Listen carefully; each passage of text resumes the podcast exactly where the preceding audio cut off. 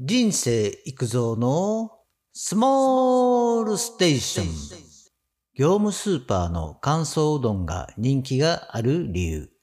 以前の配信で業務スーパーのそばの話をしました。今回は乾燥うどんです。その業務スーパーの乾燥うどんって人気があるんだと思いますね。いつも山積みされていますから売れているという証拠です。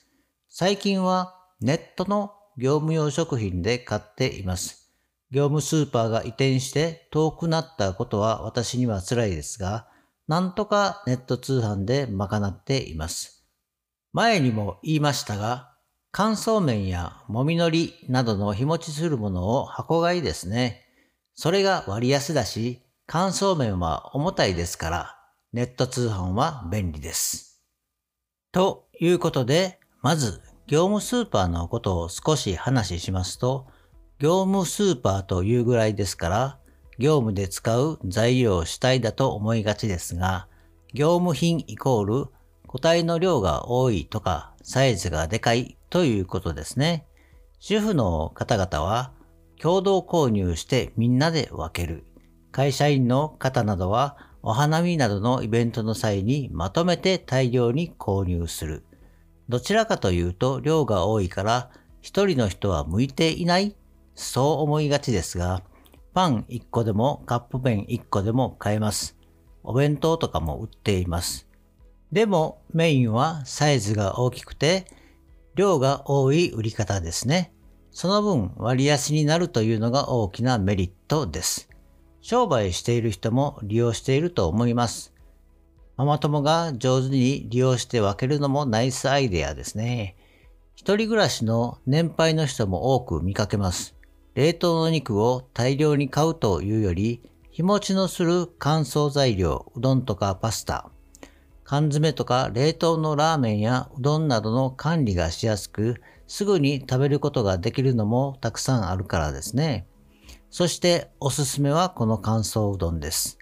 夏場はそうめんが多くなりますが、冬は釜揚げで、夏はざるうどんで食べれます。そしてとても安いです。ちょっと細麺ですが、その分茹で時間が早いからいいですね。ちなみに商品表示も問題なしです。私は釜揚げにするときは7分茹でて蓋をして2分ほど放置します。光熱費の節約も兼ねてですが、そうすることでもちもち感が増します。この茹で方は実はプロでもよくやるんです。ちょっとしたマル秘テクニックですね。ザルにするとき10分ぐらい茹でるとが良いですね。次に、生うどん、半生うどん、乾燥うどんは別物って話。ある夫婦の会話。乾燥うどんもろたんやけどな。私これ食べたことないわ。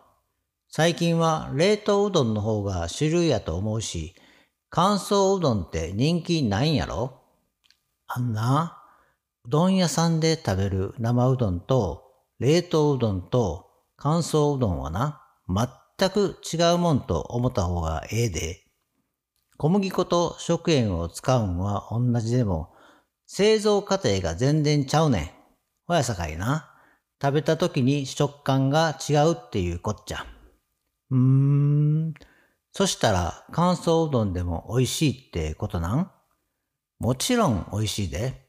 茹で方とやっぱりあとはだし汁やな。それさえ間違えへんかったら美味しい。そっか。ほんなら、今晩のこの乾燥うどんはあんたに調理任せるわ。そう言うと思ったわ。今日も仲の良い夫婦であった。そこで乾燥イコール干すですが、半生うどんというのもあります。お土産とかで重宝されますね。生麺を90分ほど冷風乾燥させたものですが、水分が少し残っていて日持ちは常温で3ヶ月程度。もっと短いものもあります。半生麺には英字列脱酸素剤が入っています。食品と一緒に入っている小さな袋状のもの。酸化防止剤で食品が酸素から受ける影響を取り除き、食品の鮮度と美味しさを保持するものです。防腐剤ではありません。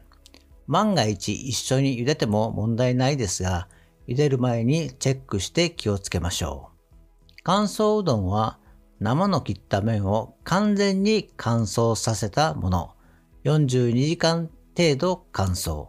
常温で1年以上は日持ちします。この乾燥うどんのメリットは一番は日持ちですが、純粋に小麦粉と食塩だけで製造されたものが多い。つまり、生麺をそのまま乾燥させたものですから安心で安全。そして茹で上がる時にでんぷんがアルファ化、海苔状ですね、します。もちもち感が増すということです。うどん屋の看板を上げていれば、生麺の水分がしっかり残っていて、弾力とコシがある麺が基本ですから、乾燥うどんを使うことはないでしょう。ただ、乾燥うどんはうどん屋さんの生の食感の食べ物とは違うと認識することです。ヤ麦のもっと麺が太い感じですかね。まあ、それともちょっと違うんですがね。とにかく乾燥うどんは美味しいと思います。冷凍うどんは生麺を茹でた後、冷水で締めて急速冷凍したものです。これは急速冷凍できる技術、設備が必要です。生うどんに近い食べ物ですね。生うどんと半生うどんと乾燥うどんは製造工程が異なるため食感が違います。